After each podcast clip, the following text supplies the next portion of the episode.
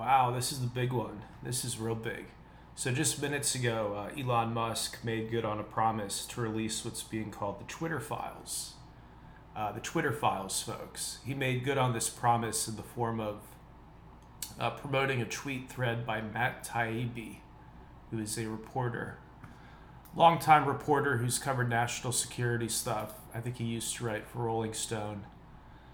Uh, and anyway, there's this long tweet thread that Elon Musk promoted. He retweeted it so people check it out. And this is again breaking news. We're reading this like for the first time. Uh, and so here's what it shows. This is incredible. I'm just going to read part of this. Slowly over time, Twitter staff and executives began to find more and more uses for these tools. So he's saying, in the first six tweets, he's saying that Twitter started out as an honest thing, honest thing to just put out short little messages, and it took off and it was very popular. And they built these teams inside of Twitter, pretty incredible.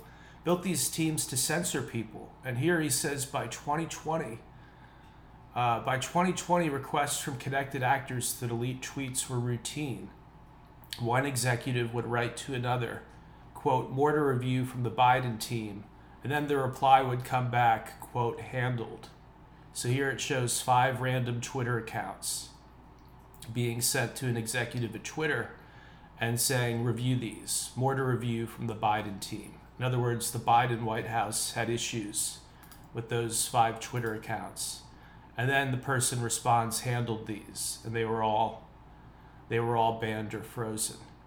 And uh, matt taibbi says celebrities and unknowns alike would be removed or reviewed removed or reviewed at the behest of a political party this is again breaking news elon musk unlike all these larpers on the internet who promised next week and all this elon said come back to his twitter page in like an hour because he would have these Twitter files. And he did it. He made good. This is incredible. They have the real screenshots. I don't know if people go to jail over this. People won't necessarily go to jail. It's not really illegal. Completely unethical. So this is how social media in America has been around the last two years. At a minimum, the last two years. Somebody at the White House doesn't like your Twitter account. Handle this. Handled. Handle this. Handled. Thanks again. Thanks again. These people are such fucking garbage. Absolutely incredible. All right, so give me one second here. Yeah, so this is pretty incredible.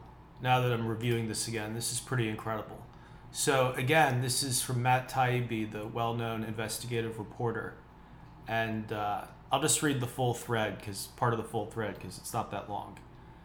Uh, he says Twitter, in its conception, was a brilliant tool for enabling instant mass communication, making a true real time global conversation possible for the first time.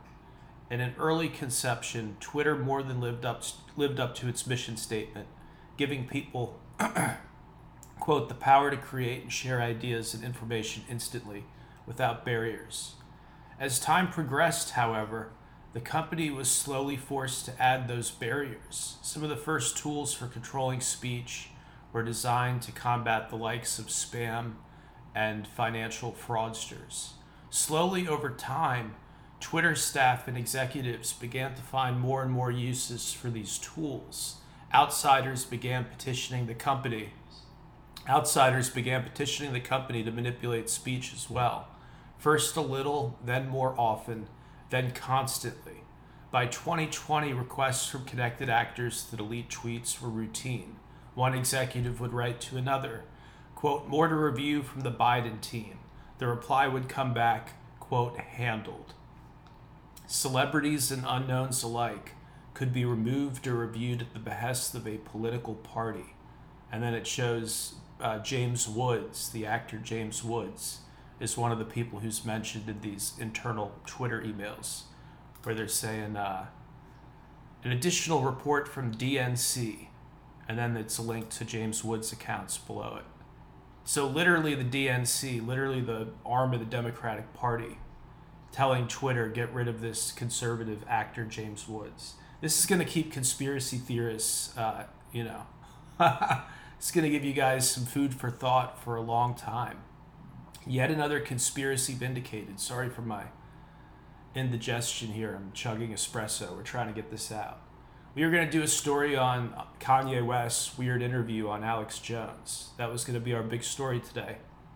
And I just felt like we have literally nothing to add to the discussion. I don't have any, you know, insight into Kanye West or what he's about. Uh, we got nothing new to add, and it's like the guy's such a piece of garbage. He's such a piece of shit. Do we really have to kick somebody when they're down, when they actually probably need some help? You know, like he needs to go to rehab or something.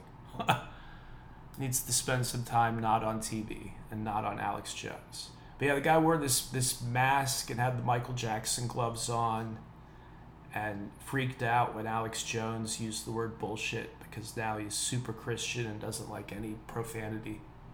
Just too weird. Uh, so we were gonna do this big thing on Kanye West, and again, we don't want to just grab traffic. We don't need to jump on every big story that happens.